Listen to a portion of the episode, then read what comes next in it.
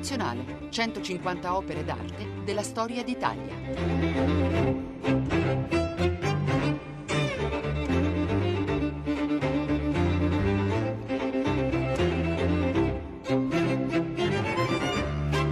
Buongiorno da Luca Scarlini dal Museo Nazionale di Radio 3. Questa è l'ultima puntata di Museo Nazionale e si conclude con un'opera, anche questa importante, che ci giunge da un luogo ben speciale di Firenze, ossia la Loggia dei Lanzi, che di fatto fa parte delle pertinenze della Galleria degli Uffizi per la conservazione delle opere ed è proprio il direttore della Galleria degli Uffizi, Heike Schmidt, che ci porta quest'opera enorme, imitatissima, studiatissima, essendo anche peraltro nel suo percorso di studi studioso specificamente di scultura tra 5 e 600, specificamente in Toscana.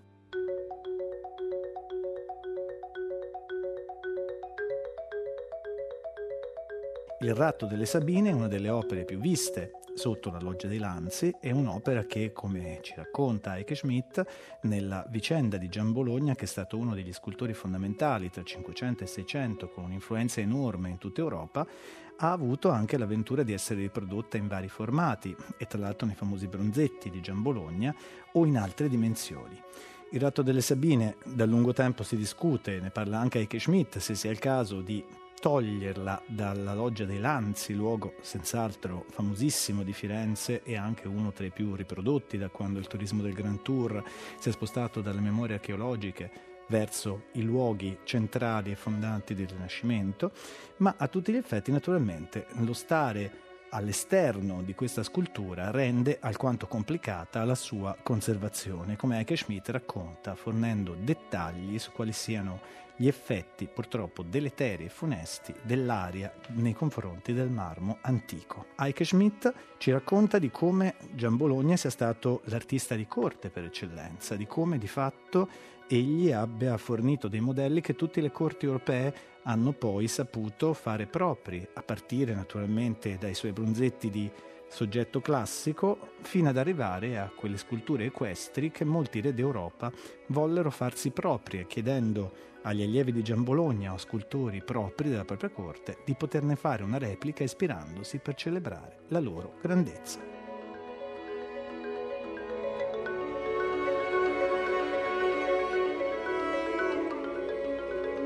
Jean de Boulogne, detto Gian Bologna, Il ratto delle Sabine, 1581-1583, altezza 410 cm, Firenze, Loggia dei Lanzi.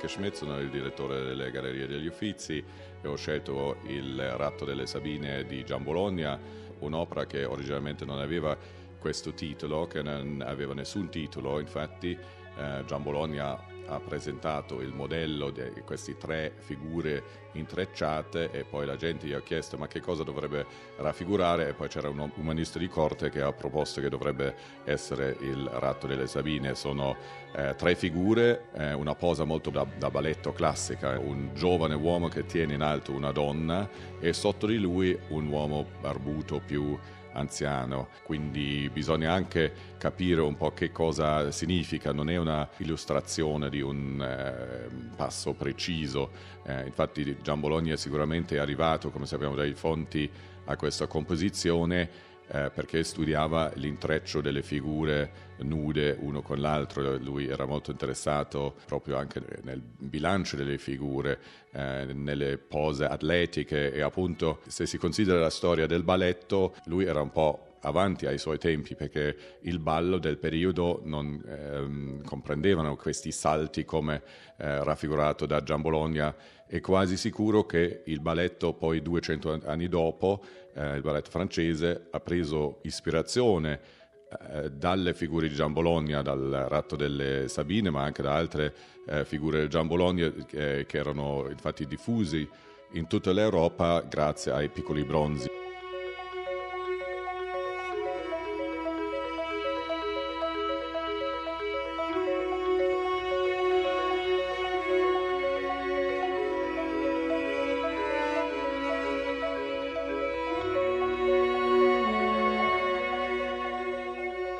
Giambologna eh, era noto soprattutto come bronzista, non come scultore in marmo, ha anche lavorato in marmo. Eh, molti di questi marmi sono stati eseguiti dal suo assistente e amico eh, Francavilla, Pietro Francavilla, che poi è andato in Francia a lavorare per il eh, re di Francia. Gian Bologna era interessato nel modellare, eh, non tanto nel eh, scalpelare e quindi quello che Michelangelo chiamava il, eh, l'arte per via di aggiungere, non di levare, cioè Gian Bologna ha proprio seguito questo filone della, de, delle tecniche scultorie e quello di uh, modellare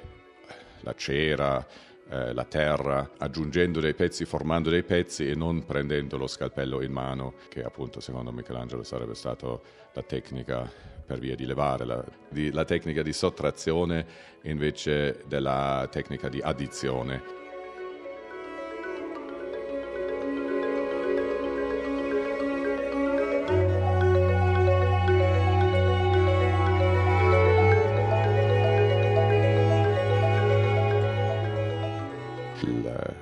Procedere di Gian Bologna era un procedere additivo e quindi si capisce anche come mai lui ha fatto questa, questo gruppo di figure, di tre figure monumentali. Infatti è arrivato in maniera additiva, prima facendo una composizione di due figure, soltanto il giovane che tiene eh, in alto eh, la figura femminile, la Sabina, di cui abbiamo un bronzo ancora a Napoli, ehm, nel museo di Caporimonte. E poi in un secondo momento ha aggiunto la terza figura e poi soltanto in quel momento eh, è stato definito come il ratto delle Sabine e per chiarificarlo ai spettatori Gian Bologna ha aggiunto un rilievo eh, al basamento, un rilievo in bronzo che eh, fa vedere altri uomini che inseguono eh, le donne in questo mito eh, di fondazione dell'antica Roma.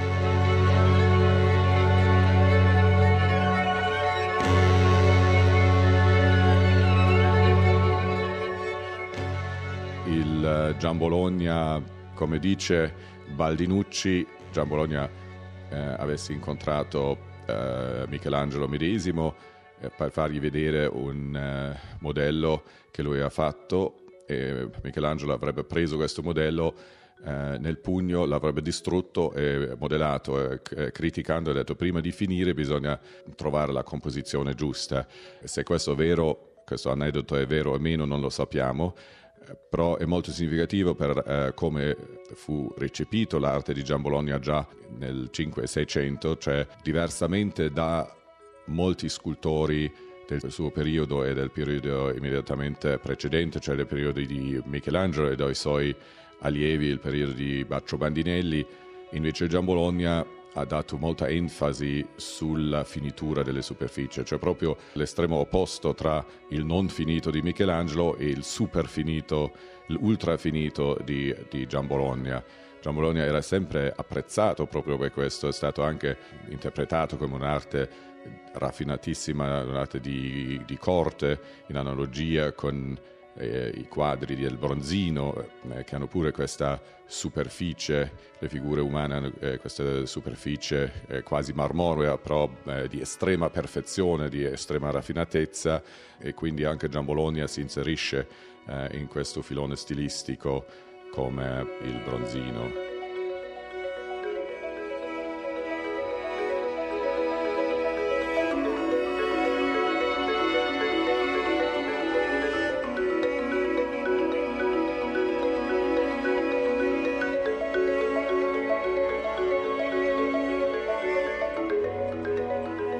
Gian Bologna era mm, belga eh,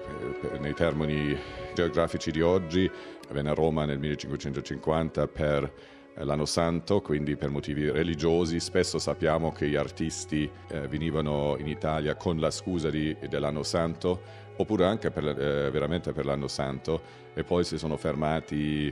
qui per alcuni mesi, eh, un anno o due, per poi tornare eh, al nord eh, dell'Europa, al di là delle Alpi.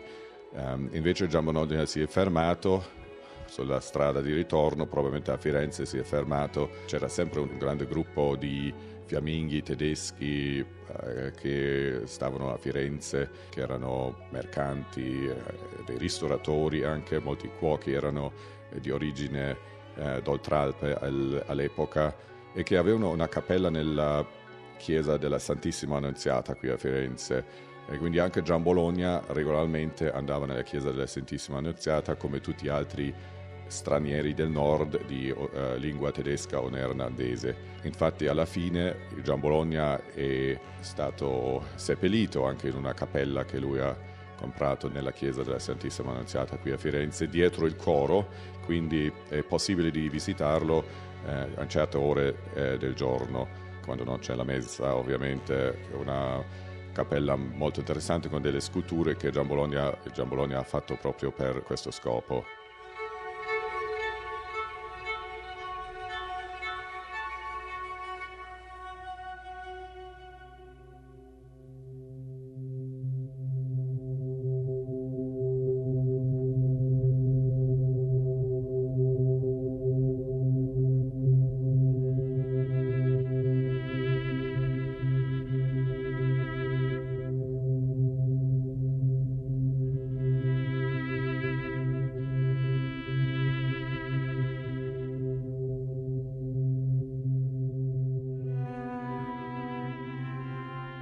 L'opera di Gian Bologna, Il Gran Ratto delle Sabine della Loggia dei Lanzi, si trova dentro il Museo Nazionale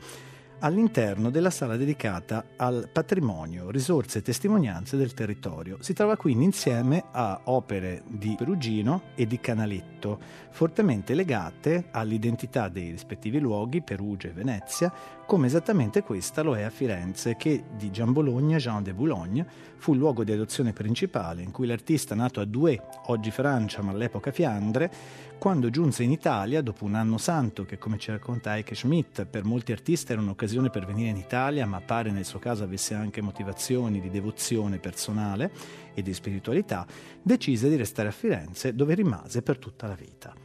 Nel 2006 a Firenze, al Museo Nazionale del Bargello, c'è stata una mostra che ha avuto largo successo, intitolata Gian Bologna, gli dei e gli eroi, genesi e fortuna di uno stile europeo nella scultura curata da Beatrice Paolotti Strozzi e da Dimitrios Zikos. Ora, parlando della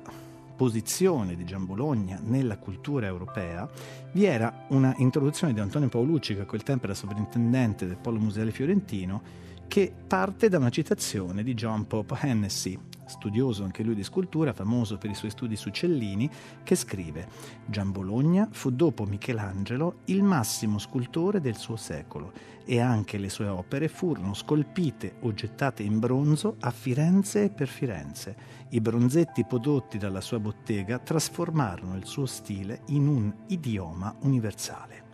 È una frase tratta da un libro intitolato Italian High Renaissance and Baroque Sculpture, uscito a Londra nel 63, e ci dice Paolucci, è perfettamente vera.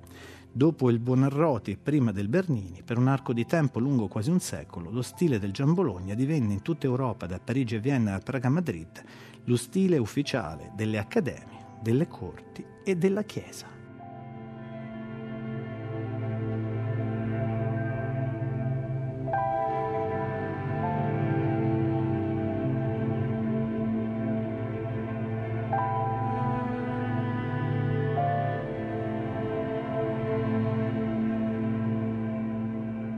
Heike Schmidt racconta Il ratto delle Sabine di Gian Bologna.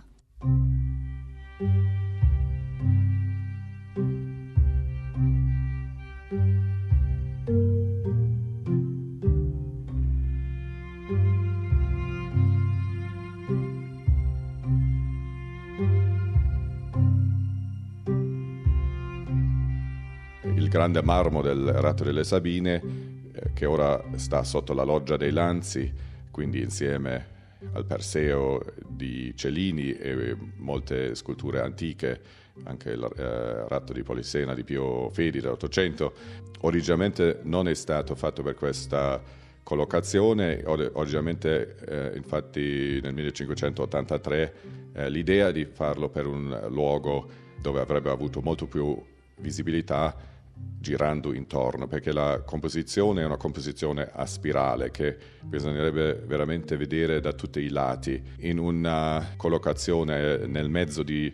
eh, nel mezzo di una città, però non nel mezzo di una piazza, invece sotto eh, un loggiato, quello della loggia dei Lanzi, ovviamente ci sono soltanto alcuni punti di vista che sono accessibili, da questo si capisce che eh, originalmente eh, era prevista un'altra collocazione. Francesco I dei Medici, il Granduca, aveva in mente la villa di Pratolino, um, però non è mai stato messo in quel luogo. Però un'altra ragione ancora più importante è il fatto che, considerando quanti versioni in bronzo ci sono, queste versioni in bronzo sono molto più piccole, sono, eh, hanno forse 30, 40, 50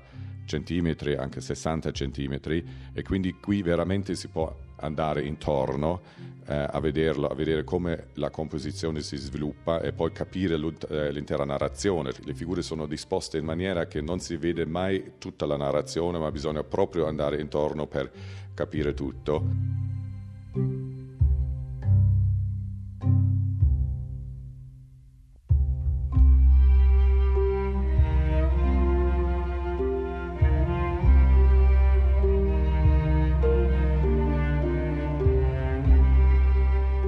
Ed in verità da questo si capisce che è concepito come un'opera piccola, un'opera che si poteva girare nella mano. Cioè quello che abbiamo qui è una sorta di ingrandimento di un modello che però grida modello in eh, tutti i sensi, perché altrimenti eh, si dovrebbe fare una grande passeggiata eh, a una certa distanza intorno alla scultura, eh, che infatti in, in pochissime situazioni reali eh, si potrebbero veramente eseguire anche sotto la loggia degli Anzi, ideale non è. Nei decenni recenti per giunta si è aggiunta un'altra problematica, quello dell'inquinamento dell'aria. La statua è stata restaurata alla fine degli anni 90, è stata inaugurata nel 2000 ancora sotto il sovrintendente Antonio Paolucci, già con l'idea di portarla dentro questa statua, perché già all'epoca si vedeva che la superficie era danneggiata e lo è sempre. All'epoca poi non era possibile di farlo, eh, però si è iniziato subito a fare un monitoraggio per capire se è possibile di qualche maniera comunque proteggere la superficie. Eh, diversamente però da altre sculture, in particolare dal eh, Perseo di Cellini, per quanto riguarda invece il marmo si è visto che purtroppo non si può tenerlo fuori in maniera sicura senza che ogni anno un pochino della superficie va via. Questo purtroppo una volta che la superficie di un marmo ha iniziato a deteriorare ehm, per via dell'inquinamento dell'aria è un processo co- che va avanti e quindi è necessario di trovare un luogo all'interno e di sostituirlo eh, con una coppia. Questo si è visto negli ultimi 15 anni e quindi anche noi riprendiamo questa eh, necessità e faremo un, un piano dove possiamo metterlo e che maniera la possiamo sostituire la, eh, con una coppia, cioè è sempre un peccato di sostituire i grandi originali eh, nel posto cittadino con eh, delle coppie, però per salvare le opere è giustificato. Il problema più grande è, di, dove troviamo uno spazio abbastanza ampio per ehm, proprio dare allo spettatore la possibilità di girare intorno alla statua in maniera adeguata. Su questo non abbiamo ancora fatto una decisione finale, però stiamo studiando varie ipotesi.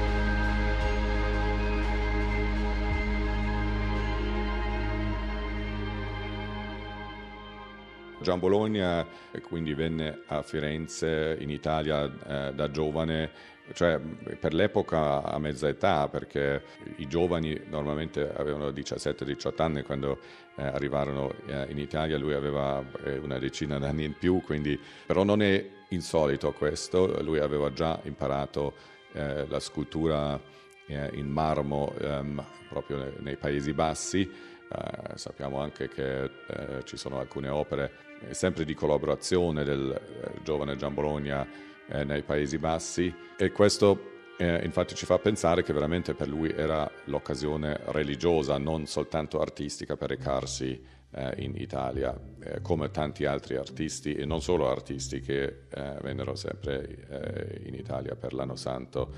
Poi qui a Firenze è diventato proprio l'artista di, di corte par excellence. La maggioranza delle sue opere eh, che ha fatto originariamente, eh, lui non l'ha venduto sul mercato aperto, ma eh, li ha fatto per il Granduca che poi li ha donato come doni diplomatici ad altre corti europee. In questa maniera lo stile di Gian Bologna è diventato proprio lo stile di Firenze, anche se lui non era fiorentino, lui è venuto dal nord a Firenze, è diventato proprio il protagonista dello stile fiorentino e della corte medicea all'epoca,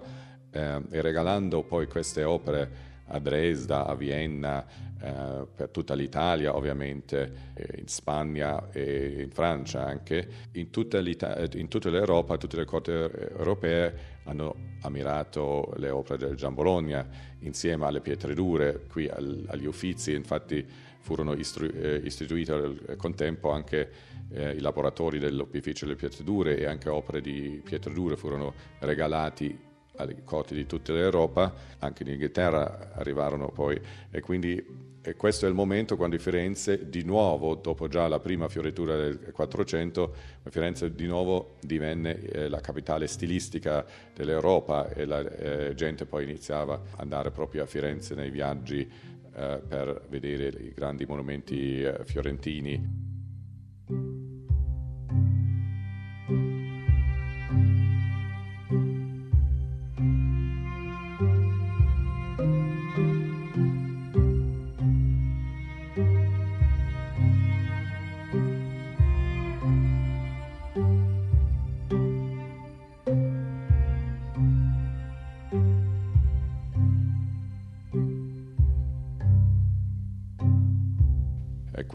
Sua arte aveva proprio una funzione diplomatica soprattutto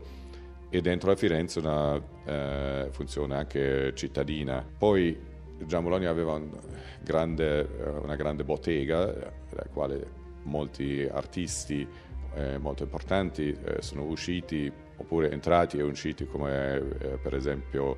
eh, Antonio Susini che era un orefice fiorentino che poi ha lavorato, collaborato strettamente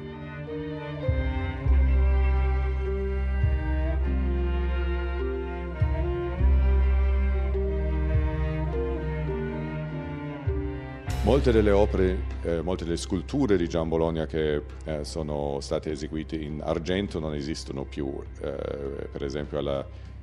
eh, tribuna, nella tribuna degli Uffizi eh, esisteva un ciclo delle 12 fatiche di Ercole, tutto in argento,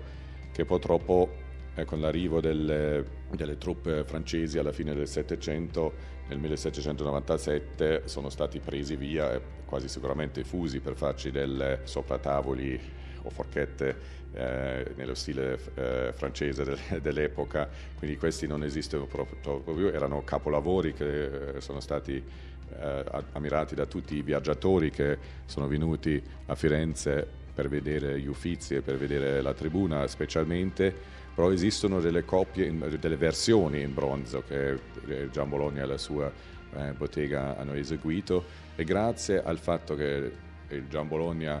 eh, si è concentrato proprio sul, su un medio che esiste in più esemplari, non in molti, perché all'epoca con la fusione eh, a cera persa si potevano fare alcuni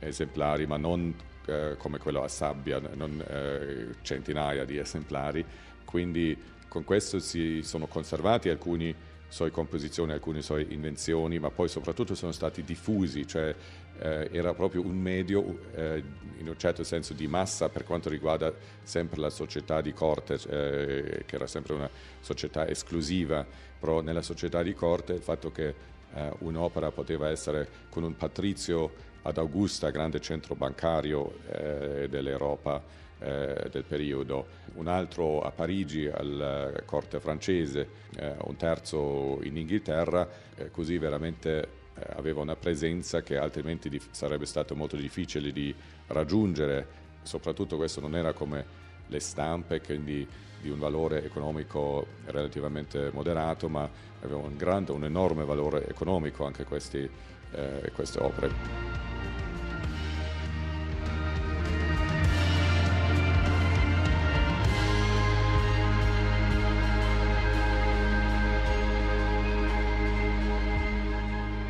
Qui siamo proprio all'inizio di quello che poi intorno al 1900 diventano le edizioni limitate. Il periodo moderno devono essere limitate artificialmente eh, perché la tecnologia ora ci consente di, di fare anche di più, quindi eh, bisogna numerare per forza eh, versioni di eh, opere in bronzo, mentre all'epoca era già chiaro che più di 4 o 5 non si potevano fare, altrimenti bisognava rimodellare tutto ex novo. Anche per questo eh, lui poi era veramente fondamentale per inventare, per, per creare uno, uno stile fiorentino-italiano che è diventato il paradigma, l'esempio per tutto, tutta l'Europa.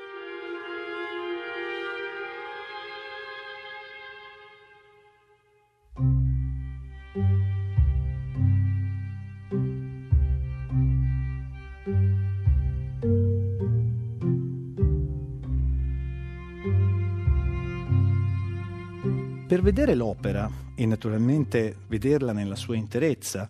bisogna andare a museoradio3.rai.it e si trovano naturalmente qui anche suggestioni bibliografiche piuttosto che possibilità di approfondimento. Il racconto di Giambologna, naturalmente dei suoi dei e dei suoi eroi, ci porta anche a raccontare quali fossero le sue relazioni con la corte medicea di cui ha così tanto illustrato il fasto e il decoro. Nel giugno del 1585 Gian Bologna scriveva ad Antonio Serguidi, che era ministro del Granduca Francesco I di Toscana, una lettera che testimoniava anche di un suo stato di bisogno. Il bisogno in che mi trovo, l'età oramai grave e le molte salde promesse avute da Sua Altezza Serenissima mi fanno ardito a mandare a Vossignoria Illustrissima la inclusa supplica, il contenuto della quale a me pare assai giusto, se l'interesse proprio non mi inganna. Dice quindi Gian Bologna, ho lavorato molto per la vostra corte, ma non ne ho avuto il guiderdone. Naturalmente il tono deve essere umile, ci si rivolge al Granduca di Toscana che rappresenta una potenza a tutti gli effetti. L'opera che io feci per Sua Altezza Serenissima, con patto di esserne pagato, furono assai più che non si narra, e furono stimate assai più che questa merzè che io chieggo, ma non voglio nulla per dovuto, anzi chiedo tutto perdono.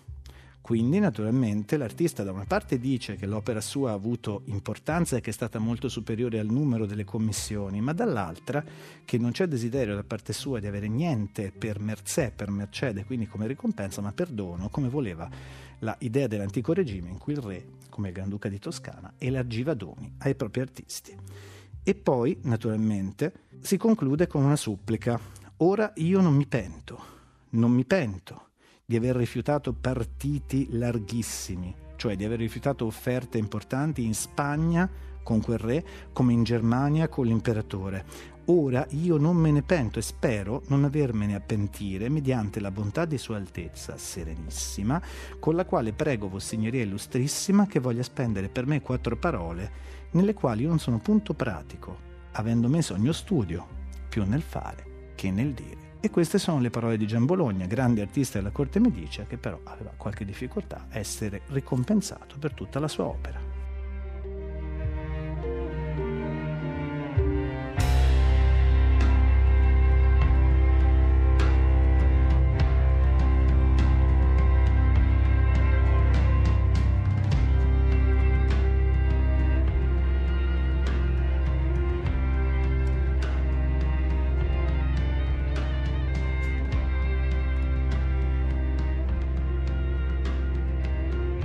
Heike Schmidt racconta Il ratto delle Sabine di Gian Bologna.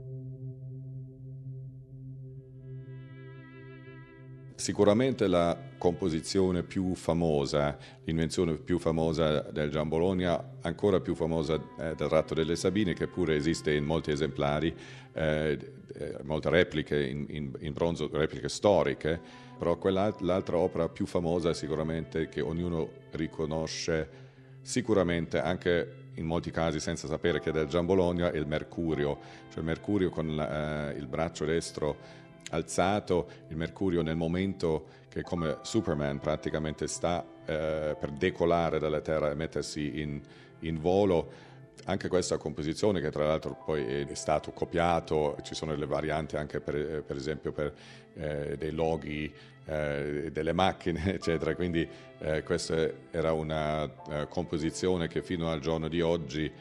estremamente mm, eh, popolare e di questo eh, esiste la versione che originalmente è stato eh, Gian Bologna eseguito per Villa Medici a Roma, che poi è stato trasferito al Bargello, che adesso si trova al Bargello, però ci sono una mezza dozzina di altri esemplari eh, storici, eh, altre varianti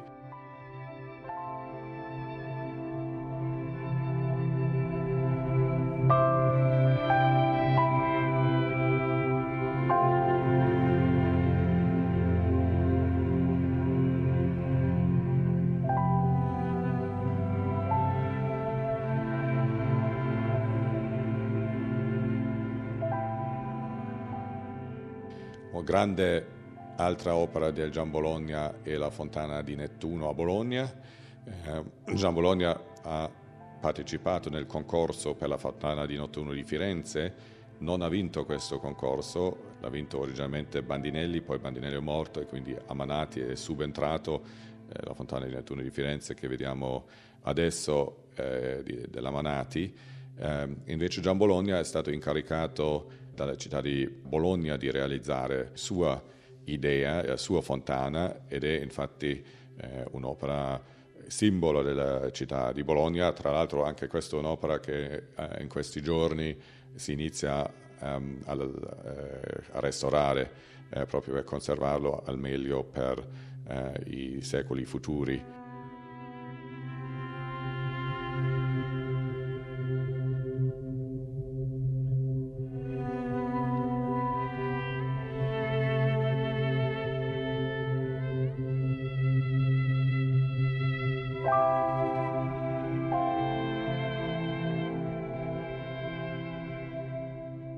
Poi eh, lui ha fatto molte, eh, molti nudi all'antico, era molto, eh, molto, interessato proprio nella figura umana, nella ponderazione della figura umana e eh, proprio per questo molte delle sue composizioni astratti eh, sono diventate così eh, importanti per lo sviluppo della, della, danza, nella storia del, eh, della danza. Questo è interessante che praticamente una, una arte dal vivo prende ispirazione da, eh, dalla scultura, dal medio della, della scultura. Eh, Gian Bologna è un ottimo esempio anche per questo. Gli allievi di, di Gian Bologna poi sono andati verso tutti i venti, cioè eh, Pietro Francavilla è diventato il, lo scultore del re di Francia e ha realizzato molte opere che non esistono più, eh, però anche altre opere che, che esistono ancora, il um, ritratto equestre eh, del, del, re di Francia, che tra l'altro è molto ispirato dal, eh, dai vari ritratti equestri in grande formato che ha fatto il Gian Bologna, per esempio a Firenze sulla Piazza della Signoria, il ritratto equestre del Granduca Cosimo I che lo presenta come un nuovo imperatore nel, cioè proprio eh, nella tradizione del Marco Aurelio eh, di Roma, fatto proprio in eh, formato eh, più grande del, al naturale eh, quindi quando è stato eh, finito questo lavoro, questa fusione che durava molti, molti giorni per preparare, si è visto che il, la porta del, eh, dello studio di Gian Bologna era troppo piccolo per eh, estrarlo, quindi bisognava eh, aprire la porta ancora di più, i muratori dovevano eh, proprio aprire la porta ancora di più in maniera da consentire agli assistenti di Gian Bologna di far uscire quest'opera e di portarlo da Borgo Pinti dove eh, c'era il suo eh, studio, il suo laboratorio fino alla Piazza della Signoria.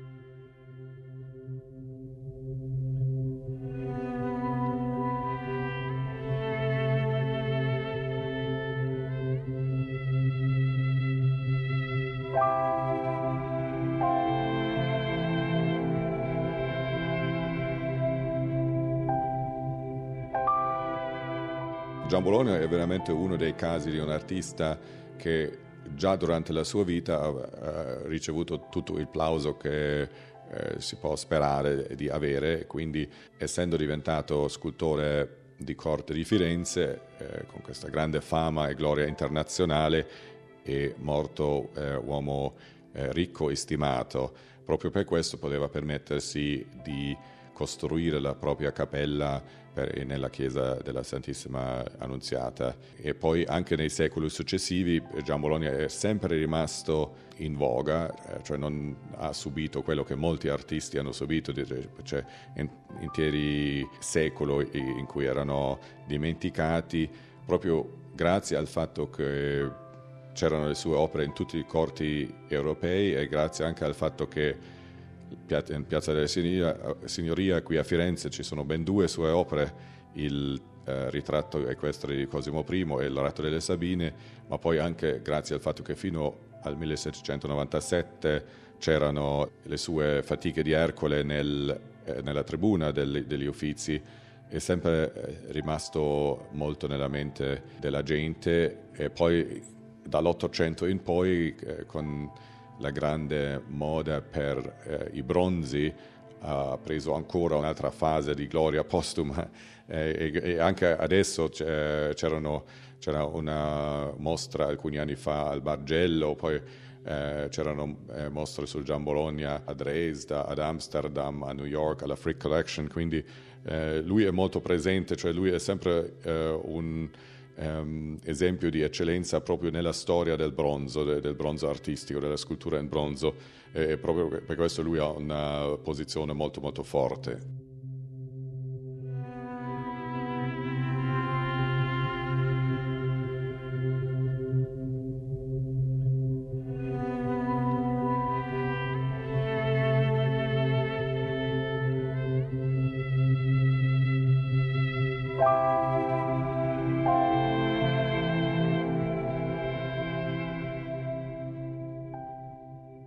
Consegnare eh, il ratto delle Sabine del Gian Bologna al museo virtuale di Radio 3, ehm, la maniera migliore di guardarlo effettivamente sarebbe in una maniera virtuale, perché eh, l'opera richiede di essere visto da tutti i lati e quindi questo non è possibile con l'opera vera eh, perché ci sono alcuni assi che sono bloccati dall'architettura, eh, da altre opere, eh, eccetera. Quindi l'idea di eh, poterlo girare eh, sullo schermo, per esempio, eh, questo veramente renderebbe per la prima volta la, eh, accessibile la, la, composizione originale del, del Gian Bologna. In mancanza di eh, poterlo fare, la maniera migliore è di avvicinarsi e poi di allontanarsi di nuovo, di guardare eh, proprio eh, queste pose estremamente estratte delle, astratte delle figure eh, da vicino il braccio alzato della Sabina, la barba del eh, vecchio Sabino e poi di andare di nuovo lontano per vedere come si struttura eh, nello spazio.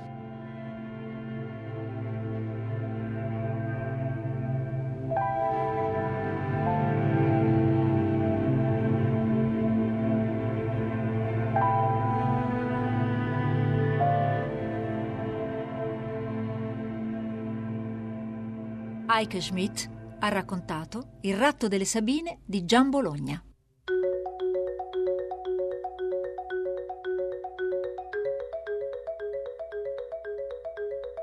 La sala dedicata al patrimonio del territorio ci va anche a far pensare a una tradizione che a Firenze hanno avuto numerosi studiosi tedeschi, che hanno particolarmente lavorato come Heike Schmidt nei territori della scultura in Toscana tra il 5 e il 600. Detlef Eikamp, una figura che aveva lavorato lungamente al Kunsthistorisches Institut di Firenze, nel catalogo della mostra Gian Bologna dei Eroi del 2006 dedicava un lungo articolo in memoria di Herbert Keutner, che era un'altra figura di storico dell'arte importante, che aveva lavorato anche lui a Firenze e che aveva studiato specificamente Gian Bologna. E anche Heike Schmidt fa parte di questa tradizione di studiosi tedeschi, essendo stato anche lui borsista al Kunsthistorisches Institut prima di aver iniziato una ampia carriera internazionale come curatore e studioso in questa stessa istituzione che particolarmente ha valorizzato per propria, quasi si potrebbe dire tradizione personale, uno studio sulla scultura italiana e specificamente toscana tra 5 e 600. Andando al Bargello, dove di Gian Bologna di sculture se ne possono vedere tante, naturalmente molti pensano sempre ai suoi meravigliosi animali.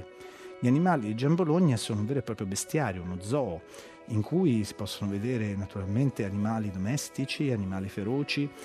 tutti riprodotti con un istinto perfetto della mimesi, anche potendo comprendere il movimento, quello stesso movimento che è poi la risoluzione principale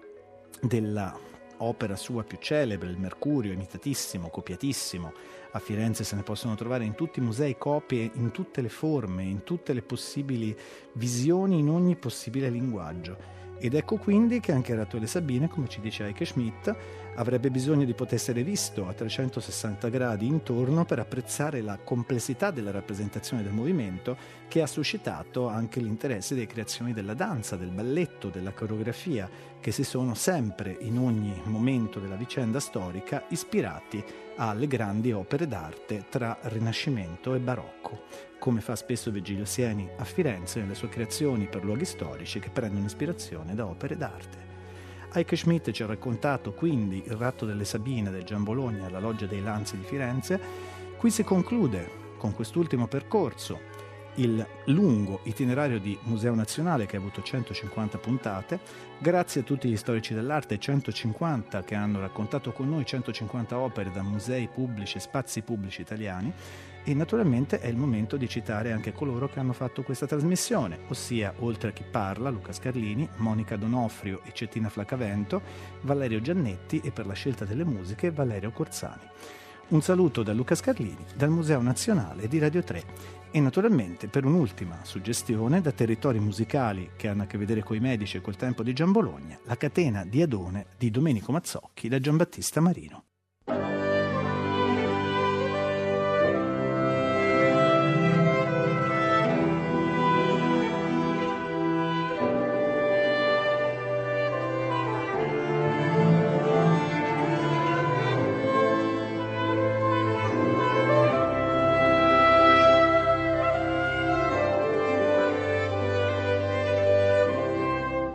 E riascoltare questa puntata museoradio3.rai.it.